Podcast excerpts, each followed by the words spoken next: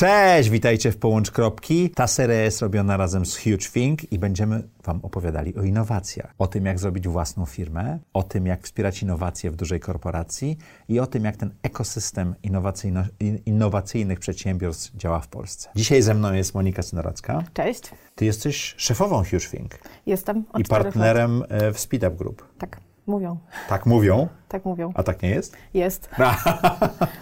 Z Moniką współpracujemy już trzeci rok. Już się znamy trochę, Dwa, no. dwa lata, bo tam dużo rzeczy robiliśmy razem, książki yy, i tego typu rzeczy. Książki, e, wcześniej jeszcze spotykaliśmy się przy okazji, huge- e, przy okazji Meeta VC. Meetup VC też byłem zaproszony. Słuchajcie, jako anioł biznesu spotykałem się z dużymi funduszami. Było to bardzo ciekawe doświadczenie. A teraz chcemy porozmawiać o tym, czym jest innowacja i co zrobić. Ale zanim to zrobimy, to chciałem o tobie. Bo ty masz niesamowite... Ja wiem, zaskoczenie. Tutaj zrobimy takie mini zaprojektuj swoje życie wewnątrz połącz kropki. Moniko, skąd się wzięłaś w funduszu VC i dlaczego operujesz akcelerator? Skąd pomysł na życie w takim szalonym miejscu? Ja trafiłam do Speedupa przez Hugefinga. Okej? Tak, więc można powiedzieć trochę, że historia zatoczyła koło, bo ja swój background, mój background wywodzi się z komunikacji i przez lata zajmowałam się komunikacją też w Speedupie, taka była moja rola. I moja przygoda w ogóle ze Speedupem, bo my wiedzieliśmy o sobie, że jesteśmy gdzieś tam w Poznaniu. Speedup pojawiał się przy różnych inicjatywach, które ja e, organizowałam. To były wtedy takie spotkania dla osób zajmujących się szeroko rozumianą komunikacją. I pewnego dnia dowiedziałam się o Hugefingu. Mówię sobie, ale super sprawa. To był chyba 2012 rok. E, pojawił się Hugefing. E, chłopacy, który którzy stworzyli koncepcję Hugefinga, przynieśli po prostu nową rzecz, którą zauważyli na, za- e, Akceleratorów nie było na jeszcze zachodzie. wtedy Nie. w Polsce. E, Hugefing jest jednym z dwóch pierwszych programów akceleracyjnych, które wtedy powstały. Może Jedynym, który wyjaśnijmy, co to są akceleratory dla tych, którzy nie wiedzą. To są takie programy edukacyjne, ja tak o tym lubię myśleć, które I miejsca. pomagają i miejsca, które pomagają ludziom e, budować biznes, e, dostarczając im wiedzę, zasoby, też network. Czyli jak mam tym pomysł na biznes, to mogę aplikować do akceleratora albo początkujący biznes i razem z jakąś kohortą czy grupą, która Tak, tam jest, go rozwijać. Ale ważne, żeby wiedzieć, po co ty tam idziesz do tego Mhm. akceleratora, bo wiadomo, ludzie są różni, mamy też zawodowych uczestników programów akceleracyjnych, ale to nie o to chodzi. E, więc ja usłyszałam o Hugefingu, pomyślałam, ale byłoby super tam e, wprosić się i posłuchać, bo ja nigdy nie myślałam o sobie jako przedsiębiorcy, ale zanim ja zdążyłam zapytać Hugefing, czy mogę przyjść i być takim wolnym słuchaczem, Hugefing przyszedł do mnie i zapytał, czy chciałabym zostać mentorką Hugefinga, ponieważ ja wówczas prowadziłam e, taki blog o marketingu skierowanym do kobiet. Bardzo się tym interesowałam. E, okazało się, że ta wiedza się przyda, więc zostałam mentorem Hugefinga. A z mentora jak się zostaje zarządzającą akceleratora? To, zale, to zależy. Myślę sobie o tym czasem e, i razem e, z Kubą Dudkiem i Marcinem Fejferem, z którym e, w tym samym czasie zostaliśmy partnerami w Speedupie, e, czasem sobie o tym dyskutujemy i myślę, że zadziałały się dwie rzeczy. To, że my w którymś momencie jakby zauważyliśmy, że mamy odpowiedzialność większą niż i chcemy mieć odpowiedzialną większość niż zwykle mają po prostu pracownicy. Z drugiej strony dostaliśmy możliwość, e, która pomogła nam jakby wejść, e, dzięki której wyszliśmy dalej. I myślę, że to mogliście też- i mogliśmy jakby zostać, udziały. zostać partnerami. Mhm. Mhm. Bartek Gola tutaj był Zaprojektuj swoje życie, opowiadał o Speedupie, bo to jeden z, naj, z najstarszych funduszy Tak, w Polsce. jest jeden z najstarszych. Bartek jest e, jednym z współtwórców Speedupa. No i tak naprawdę można powiedzieć, że my się z Bartkiem czasem, czasem mamy różnego rodzaju dyskusje. Bartek nie lubi i się mówi, że się z tym nie zgadza. My jesteśmy do siebie podobni w niektórych kwestiach, dlatego też się tak często nie zgadzamy. Ale ostatnio w ogóle taką myślę, że myślę, że fajną rozmowę. Myślę, że to, że my jesteśmy też w tym miejscu, w którym jesteśmy, też jest jego zasługą. Co cię najbardziej kręci w startupach? Tempo. Ja nie wiem, zauważyłeś pewnie, jak tutaj tak, przyszłam. tak. Pra, pra, pra, niech przyszłaś. Jak z tobą rozmawiam na Zoomie, tak, to praca z tobą jest e, zawsze taka. Tuk, tuk, to są najkrótsze e, telekonferencje, które odbywamy. Tak 15-17 minut, wszystko jest załatwione, wszystkie punkty zrobione, do widzenia, lecimy dalej. Tak, tak, to jest... Co ja e, bardzo cenię. Tak, cieszę się, że to doceniasz, aczkolwiek e, jakby też mam czasem taką refleksję, że to tempo jednak jest duże i staram się je ostatnio wyważyć, przynajmniej w swoim otoczeniu, Mhm. żeby ono tak Jak to robisz? czuło presji. Mamy w zespole huge'ingowym taką zasadę, że jeśli ja podaję termin, to dodajemy plus trzy dni. to jest jedna z tych zasad. E, staram się uczyć też od ludzi e, dookoła siebie i bardziej chyba świadomie podchodzić do rzeczy, które sobie wymyślam. To a propos akceleracji, jak to wygląda w tej chwili? Bo 12, y, 10 lat temu, w 2012 roku, to był początek. Jesteście po 10 latach. HugeFink urosło, czytałem, przygotowując się razy 4, 20, dwa- 2020 do 2021. To jest olbrzymi wzrost dla akceleratora. Jak wygląda w tej chwili ten ekosystem? Wiesz co, jeśli chodzi o samego Hughwinga, to on od jakichś czterech lat, kiedy ja zaczęłam zajmować się, jakby to jest moja główna rola, rozwojem Hughwinga razem z, naszym, z moim zespołem. Hughwing jest nie tylko operatorem programów akceleracyjnych, ale jest w, głównie zajmuje się wspieraniem różnego rodzaju organizacji w pracach z innowacjami. I cel tej... Dużych e, firm. Dużych firm, ale też pojawiają się mniejsze. E, ostatnio mieliśmy bardzo fajne w ogóle e, przygody z pewną drukarnią. Jest coraz więcej firm też mniejszych, takich, o których byśmy nie pomyśleli, że one mogą chcieć współpracować ze startupami, które się na tę współpracę otwierają i myślą o niej bardzo poważnie, też chcą się do tego dobrze przygotować. Więc my skupiamy się na wsparciu tych organizacji. Wypadkową naszych działań są programy. One zwykle mają jakiś cel, bo robienie samej akceleracji dla akceleracji no jakby nie ma już takiego znaczenia, więc siłą rzeczy efektem, e, jakby w efekcie naszych działań zyskują startupy. Tak staramy się jakby gdzieś tam działać. Więc my staramy się też łączyć interesy, powiedzmy, organizacji, które, dla których pracujemy, z którymi pracujemy, z interesami startupów, tak żeby one dostawały jak największą wartość. firmami pracujecie? Jedną z takich firm, e, z którą pracujemy jest na pewno Google, bo już od kilku lat... e, Google ma program Google for Startups, tak? tak, to my realizujemy, współpracując z Google for Startups, realizujemy program preak- preakceleracyjny. Jest to jedna z naszych inicjatyw, którą my robimy- razem. E, Kiedy zobaczycie to nagranie, pewnie usłyszycie o kolejnej nowej, ponieważ Google będzie uruchamiać e, program grantowy dla startupów z Ukrainy. To będzie 5 milionów dolarów i Hughwing będzie operatorem tego programu, Super. więc Czyli startupy, które przenoszą się z Ukrainy do Polski, żeby ruszyć, czy startupy, które są na Ukrainie? Czy to nie ma Startupy, znaczenia? które są na Ukrainie albo Mhm. których główna działalność jest na Ukrainie, będą dostawać granty. To jest super inicjatywa, bo wiemy też, e, robiliśmy wspólnie z zespołem Google Research, że te pieniądze są jednak jedną z ważniejszych e, Mhm. rzeczy, które są teraz potrzebne. Współpracujemy z Żabką, fantastyczni ludzie, bardzo otwarte głowy i myślę, że to jest naprawdę, jeśli ktoś chce robić coś w innowacjach, to jest jedna z firm, którą na pewno bardzo warto obserwować w najbliższych latach. Warto obserwować, bo goście naszej audycji, ich biznesy zostały kupione e, przez Żabkę, między innymi Dietli czy Matchfit, tak? Tak. I, I oni bardzo szeroko patrzą na ten rynek, Bardzo. tak? Patrzą też e, w, e, w sposób, który jest bardziej, nie wiem, ja bym powiedziała, że to jest takie bardziej globalne podejście. W Polsce nie jest tak, tak bardzo powszechne, ale nie mogę za dużo powiedzieć. E, Ale super, słuchajcie, na pewno warto obserwować. Pracujemy też na przykład z Takedą. To jest taka Mhm. firma, która specjalizuje się w mm, lekach dla niszowych chorób. E, Bardzo fajny zespół, też e, chce zrobić z startupami duże rzeczy. E, Pracujemy też ostatnio z Wolią, więc tych firm jest bardzo dużo. A, a co, co wy robicie, że te firmy chcą z wami współpracować i że ci startuperzy, te osoby, które robią firmy, chcą też w tych programach uczestniczyć? Co, gdzie jest ten magiczny sos? To jest ciekawe, wiesz co, ja, ja, ja sobie to lubię nazywać, tak pewnie trzeba by przedstawicieli tych firm e, zapytać. E, Myślę, że ja lubię sobie to nazywać takim efektem Hughwinga. My bardzo lubimy ludzi i lubimy z nimi pracować. No i staram się, to jest pytanie w ogóle do zespołu Hughwinga, ale staram się, żebyśmy lubili to, co robimy. Czyli raczej nie lubimy rzeczy, mm, gdzie czujemy, że e, druga strona, nie wiem, nie do końca Robi coś na podziela na nasze przykład. wartości, czy robi coś na pokaz. Staramy się pokazać, że te wszystkie działania mają sens i czasem to może nie być komfortowe na samym początku, ale ten sens jest, my go też potrafimy zauważyć i staramy się go pokazać. Tam są naprawdę fantastyczni ludzie. Ja w ogóle miałam kiedyś takie, kilka lat temu my zrealizowaliśmy takie badania w korporacjach, e, w ramach których pytaliśmy e, przedstawicieli firm e, o to, w jaki sposób patrzą na startupy, jak wygląda praca z nimi. Robiliśmy to wspólnie z PFR Ventures i ja myślę, że to są ci ludzie, którzy odpowiadają w dużych organizacjach za innowacje. To są tacy waleczni ludzie w kaskach, którzy muszą mieć na tyle energii, że jak już walą w ten mur, to po jakimś czasie muszą zdjąć kask, wymienić go, jeśli on trochę pęknie i jakby walą dalej. No, trzeba dużo samozaparcia. Jak na działalność akceleratora, który mi się kojarzy z tym, że się przychodzi do różnych salek i siedzi i spotyka, i są meetupy, i są kursy, wpłynęła pandemia? Dla nas w ogóle ten moment pandemii, on był takim momentem przejściowym. Kończył nam się pilotaż Poland Prize'a. Mieliśmy też pewne zmiany w zespole, bo, bo zespół zwykle przechodzi jakąś ewolucję i dla niektórych osób był już taki moment, żeby wyfrunąć dalej. Rozmawialiśmy wtedy też z Googlem o programie preakceleracyjnym i on miał być programem robionym stacjonarnie w Warszawie. Zrobiliśmy go online.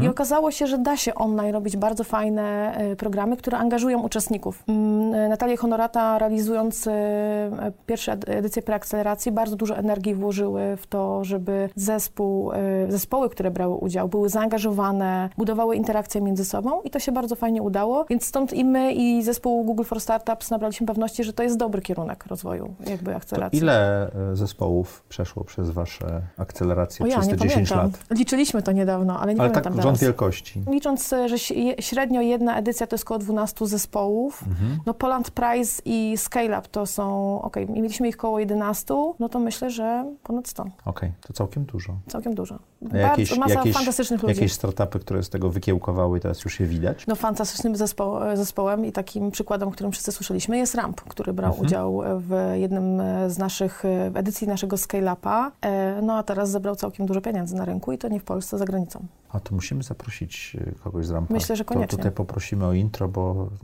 nie, nie, nie mieliśmy jeszcze wywiadu. Bardzo fajni ludzie, e, słuchajcie, i dla nas jest super przyjemnie patrzeć, jak się rozwijają. To jest fajna W sprawa. akceleracji to troszeczkę tak jest, że to będzie kilka na sto właśnie. To Tak. nie jest tak jak w inwestowaniu, że tam jest jednak, rozwija się bardziej ekosystem niż konkretne biznesy, prawda? Tak, i to zależy od tego, na jakim etapie rozwoju e, jakby zespołu rozwiązania wchodzimy. No bo jeśli mamy preakcelerację, no to wiemy, że tutaj dużo tych zespołów musi się przewinąć, żebyśmy Mhm. Żeby coś e, znaleźli żeby coś- te jednorożce i żeby faktycznie ten fundraising był e, coraz większy. A jeśli mówimy na przykład takich, programów jak Poland Prize, gdzie szukamy rozwiązań, które istnieją, no to już trochę e, mniej tego, znaczy jest jakby maleje ryzyko, prawda? Sam dobrze wiesz. To co cię napędza do pracy? Jak Mhm. takie tłumy tych pomysłów się prze, przewijają, ale niewiele z tego tak od razu wychodzi, Mhm. to co, co ci daje tego kopa, że, że chce ci się? Wiesz co, ja myślę, że ludzie, Okej, to już mówiłaś. Ludzie, no jakby ludzie są Czyli dla mnie bardzo ważni. Interakcje, ludzie. Ja jestem trochę takim wampirem energetycznym i sobie z tego zbieram. Jakkolwiek to określenie wampir energetyczny jest bardzo negatywne, ale ja bardzo lubię ludzi, Czyli ty ładujesz E, e, swoje baterie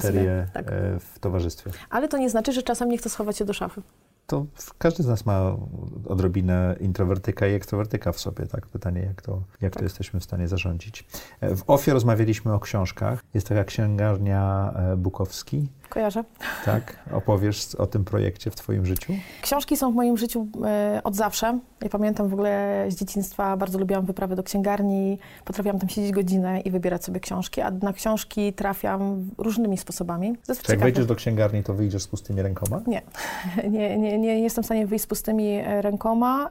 To ile twoich półek, które masz w domu jest przeczytana, a ile nie? Wiesz co, staram się, to jest, to jest ciekawe, mam swoją półkę wstydu, e, Ja tutaj mam która jest kilka. bardzo duża i mam takie stosiki, które układam sobie koło łóżka, e, bo trochę brakuje mi czasu na te książki ostatnio szczególnie i czasem mam takie samorefleksje, trzeba, e, trzeba zwolnić trochę i znaleźć ten czas na czytanie. E, większość książek czy, czytam faktycznie, Mhm. korzystam z okazji takich, nie wiem, wakacji, jeśli już się trafiają, żeby sobie nadrobić to czytanie. E, ja potrafię iść spać bardzo późno, ale znaleźć chwilę na to, żeby poczytać. To książka, która? E, która co? No to jest takie otwarte pytanie, które zadajemy w Zaprojektuj swoje życie zawsze. Ja myślę, że taka, która ci otworzy drzwi e, do kolejnych. To? Bo ja, e, a, kto? E, To która książka? która książka? Pytasz mnie, to nie będzie żadna nasza branżowa książka. To, to tym lepiej. Bo ja czytam bardzo dużo takich książek e, spoza branży i chyba właśnie takich szukam. Teraz czytam na przykład opowiadania pewnej argentyńskiej e, pisarki.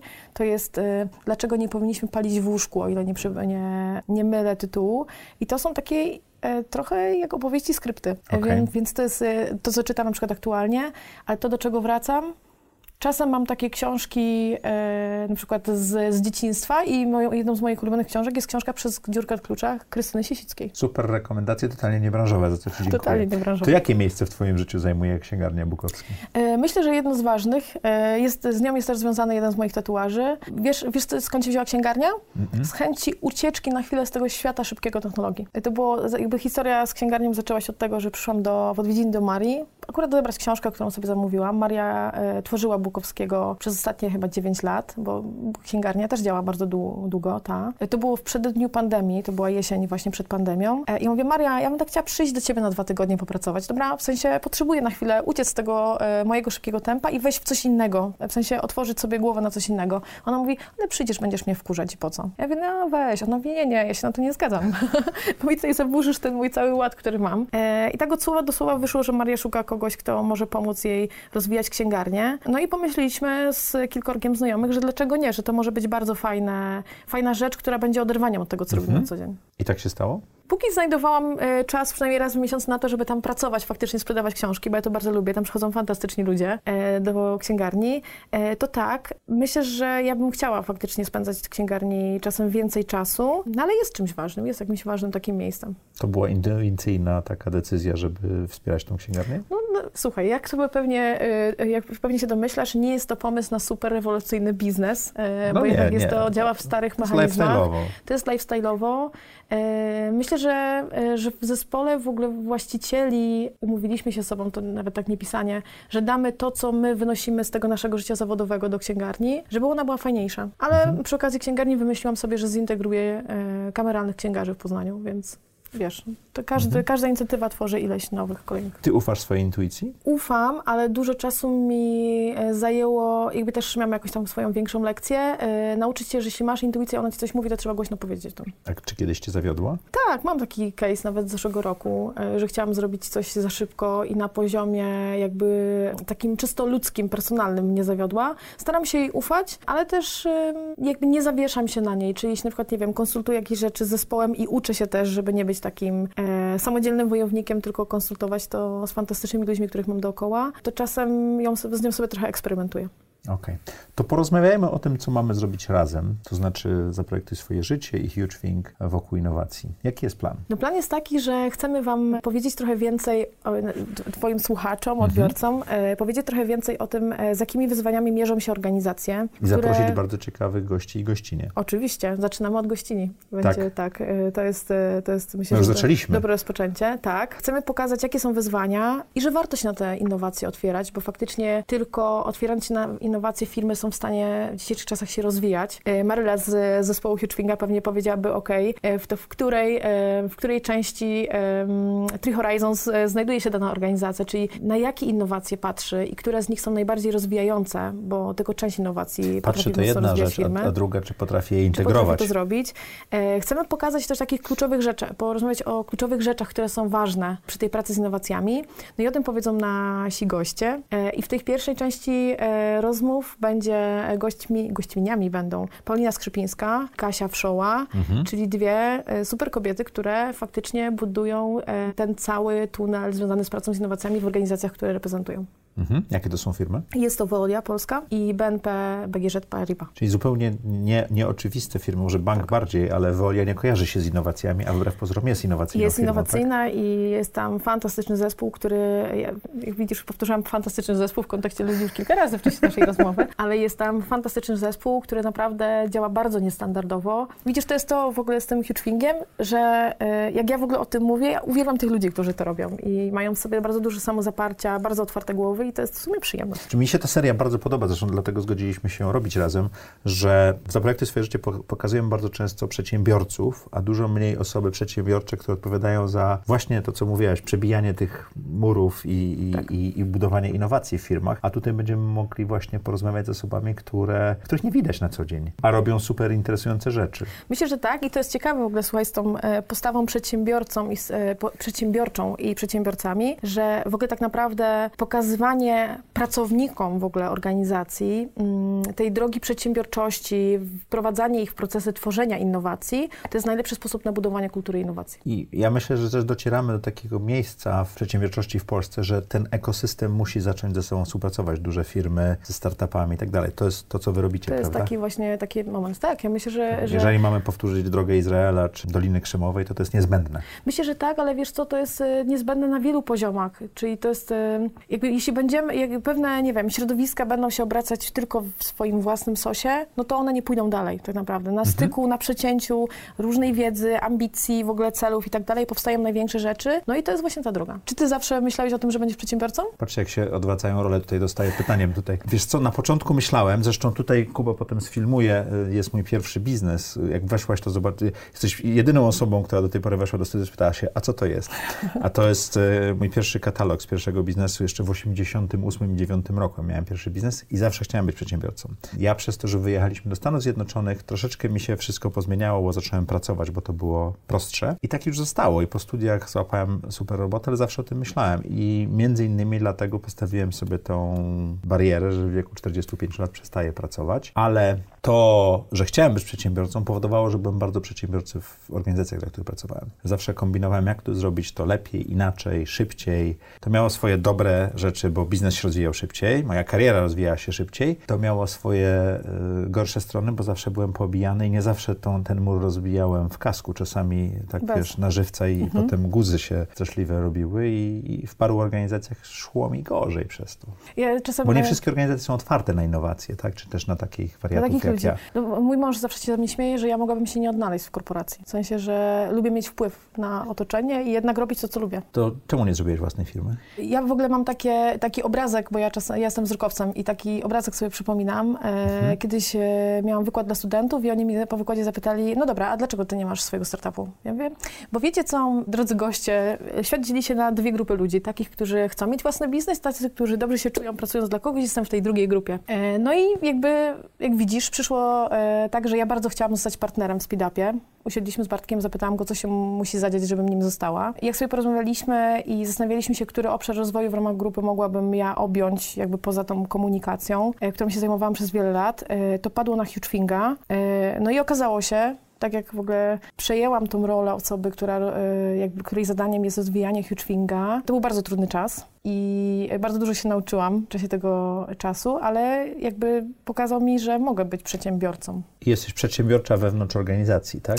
Tak, ale jakby też jestem właścicielem firmy i jakby, jakby odpowiadam za jej rozwój razem mhm. z zespołem. Ale myślę, że to dla, jakby... Myślę, że to, to wszystko ewolucja? Się, myślę, że tak. Ja się cały czas uczę e, i chyba w ogóle jest ciekawe, bo to jest... E, wchodzimy trochę do rozmowy o autorytetach, okay. z którymi ja mam zwykle e, gdzieś tam problem. W sensie, żeby, żeby złapać te autorytety i się ich słuchać i coraz częściej jakby odwracam się w kierunku osób, które są mądrzejsze, mają, mm, które uważam za mądrzejsze, mają e, doświadczenie? lepsze doświadczenie, większe doświadczenie i sobie challenge'uję to, co wymyślam razem z nimi. To teraz jak współpracujesz z dużymi firmami i tam są te osoby, które też są przedsiębiorcze. Jaką widzisz różnicę między przedsiębiorcą, który jest w programie akceleracyjnym albo potem rozwija firmę, a osobą przedsiębiorczą w e, dużej organizacji, czy korporacji, czy firmie? Nie, nie wiem, czy jakby, nie wiem, no jakby trudno powiedzieć, czy są jakieś super mocne różnice, bo to jest trochę inna kategoria działania. Chodzi o to, żeby mhm. jakby, żeby być w organizacji, i to też zawsze powtarzam e, mojemu zespołowi, e, żeby być w organizacji, w której, która daje ci możliwość wpływania na to, jak ona się zmienia i której czujesz, że faktycznie jesteś częścią, a nie tylko trybikiem, który po prostu reaguje na zmiany, które idą z góry. I myślę, że tak samo jak przedsiębiorcy, którzy działają na rynku, e, którzy sobie wytyczają tą drogę, idą i nie, nie zawsze jest łatwo, e, ale jakby muszą, odpowiadają za to, żeby do, do firmy dostarczyć pieniądze, no tak samo ci te, te osoby, powiedzmy przedsiębiorcy w ramach organizacji też coraz nabierają takiego spojrzenia, wiesz, że to nie jest tak, że te pieniądze na koncie pojawiają mhm. się w ogóle danego dnia i one po prostu są, tylko można mieć realny wpływ na to, żeby faktycznie one się się, nie wiem, pojawiały, żeby ta firma się zmieniała. To jest w ogóle, wiesz co, ciekawe, ciekawa w ogóle rozmowa, bo ja jak myślę sobie o przedsiębiorczości w organizacjach, to myślę sobie o takich złożonych, uporządkowanych programach, które dają możliwość pracownikom tworzenia rozwiązań pod potrzeby organizacji. Ale nie zawsze są złożone i, i, nie zawsze. i skomplikowane. Nie, nie zawsze są złożone i skomplikowane, ale bardziej myślę o takim, ja zaraz myślę o procesie, to jest ten e, taki bardziej uporządkowany e, część mnie. E, mówimy o pewnych procesach, czyli żeby pokazać ludziom, w jaki sposób tworzyć te rozwiązania, że to nie jest tak, żeby usiąść będziesz wymyślić i wymyślisz, ale że jest tam jakiś model biznesowy, że trzeba zacząć rozumieć ten e, finansowy aspekt tworzenia różnych przedsięwzięć e, i to, że nie wiem, czy weryfikowania pomysłów i ludzie przechodzą taką ścieżkę i miałam okazję już współpracować przy podobnych inicjatywach z dwoma firmami i oni faktycznie zmieniają swoje nastawienie. Jakby zmienia się mindset, a to jest jedna z głównych rzeczy, która jest barierą przy pracy z innowacjami. To jak zaprojektować swoją karierę wokół przedsiębiorczości w dużej organizacji? Bo widzisz takie osoby, które odnoszą te sukcesy, są takie organizacje, z którymi współpracujecie, które to robią. Myślę, że... Jak, jakbyś spojrzała na te wybitne mhm. jednostki, z którymi masz. Myślę, że trzeba być wytrwałym mhm. e, i trzeba się nie bać prezentować swoich jakby wniosków, przemyśleń, e, no bo myślę, że, że... Znaczy, zobacz, to jest, to jest takie, takie ciekawe, że mm, jest kilka rodzajów ludzi. Są tacy, którzy po prostu dostajesz, dostają przestrzeń, a sobie po prostu ją biorą. E, I w takich firmach, która daje tą przestrzeń, jest największa szansa, że, że coś dobrego się zadzieje w tym kontekście kontekście. Myślę, że to jest przede wszystkim otwartość, właśnie to odwaga, bo to musi być też Mhm. odwaga. Trzeba być odważnym. Trzeba być odważnym. To są, ale jak się jest odważnym, to jest się później poobijanym. Czasami trzeba zdać Jest, sobie sprawę, tak. że jest pewien koszt osiągania Myślę, tych że tak, sukcesów. że tak? jest to koszt, y, myślę, że jest całkiem spory. Pracujecie z dużą ilością startupów, startuperów, yy, founderów i founderek. Jak ważną częścią jest edukacja w tym procesie ym, akceleracji, budowania no, przyszłości Polski? Myślę, że jest bardzo ważna, jest tak naprawdę kluczowa. My mieliśmy przy tej edycji Poland Prize'a taką zagwozdkę, że jednak operator programu akceleracyjnego nie powinien być tylko przekaźnikiem pieniędzy, ale jednak też dawać wsparcie merytoryczne. I u nas ta merytoryka jest, występuje na dwóch poziomach. Jedna, tak jak super powiedziałeś, w kierunku startupów, żeby pomóc im wejść na inny poziom e, biznesu. Druga to jest ta edukacja e, i przekazywanie wiedzy o tym, jak rozumieć innowacje do dużych organizacji. To też robicie? To też robimy i tak naprawdę, i tu wracając trochę do tego, o czym rozmawialiśmy wcześniej, mówiłeś o tym, e, co jest tym takim czynnikiem, dla którego firmy chcą pracować z, z HugeFingiem właśnie. Myślę też też to, że my traktujemy ich jako partnerów i staramy się ich uczyć tego, co my się sami nauczyliśmy. I jak oni odbierają to, tą naukę? To jest, y, myślę, że to y, za, y, zawsze zależy. Czasem jest tak, że są na nią otwarci od razu. Czasem jest tak, że widzimy pewien poziom jakby dystansu i może niekoniecznie jakby takiego stuprocentowego zaufania, ale takiego, takiej obserwacji, co będzie, co powiemy, ale z każdym krokiem naszych działań widzimy coraz większą ufność i to jest super. To jest najlepsza rzecz, która się gdzieś tam trafia. Czyli na, na, ta, ta edukacja w pewnym sensie rośnie na, na bazie poprzednich programów, No tak? sam o tym wiesz, bo realizujesz przecież na przykład kurs dla aniołów biznesu. No mamy kurs dla aniołów biznesu rzeczywiście i, prawie 30 osób już w nim jest. I muszę powiedzieć, że to jest niesamowita grupa, bo to są ludzie, którzy tak naprawdę chcą wspierać startupy i też na tym zarobić, bo Tak. kurs jest o tym, jak nie stracić, a zarobić pieniądze na A startup. tu mamy ludzi, którzy chcą e, współpracować ze startupami i sprawiać, że ich organizacje będą się zmieniać i chcą mieć na to wpływ. I będą większe Tak, i będą ciekawsze. większe.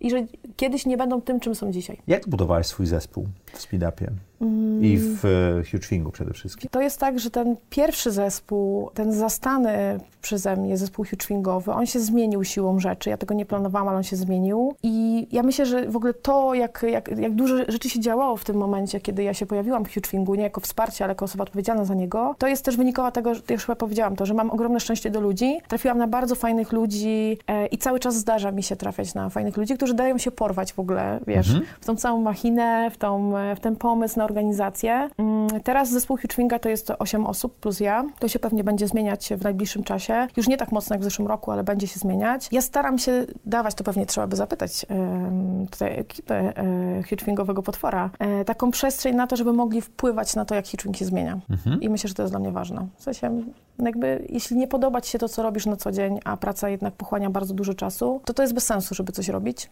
No jednak fajnie jest być częścią organizacji, na którą ma się wpływ. Tym bardziej, że teraz wybór tych organizacji jest olbrzymi, tak? Tak. Jak nie jesteś w miejscu, w którym jest ci dobrze, to zmień miejsce bardziej niż narzekaj, tak? Tak. My mieliśmy w ogóle w lutym takie warsztaty, podczas których robiłam to pierwszy raz i w ogóle super się na to cieszyłam, ale też bałam się tego. To był taki pierwszy raz, kiedy w sumie prezentowałam do zespołu to, jak ja patrzę na HugeWinga, jak on będzie wyglądał w najbliższych latach i dokąd idziemy z tym.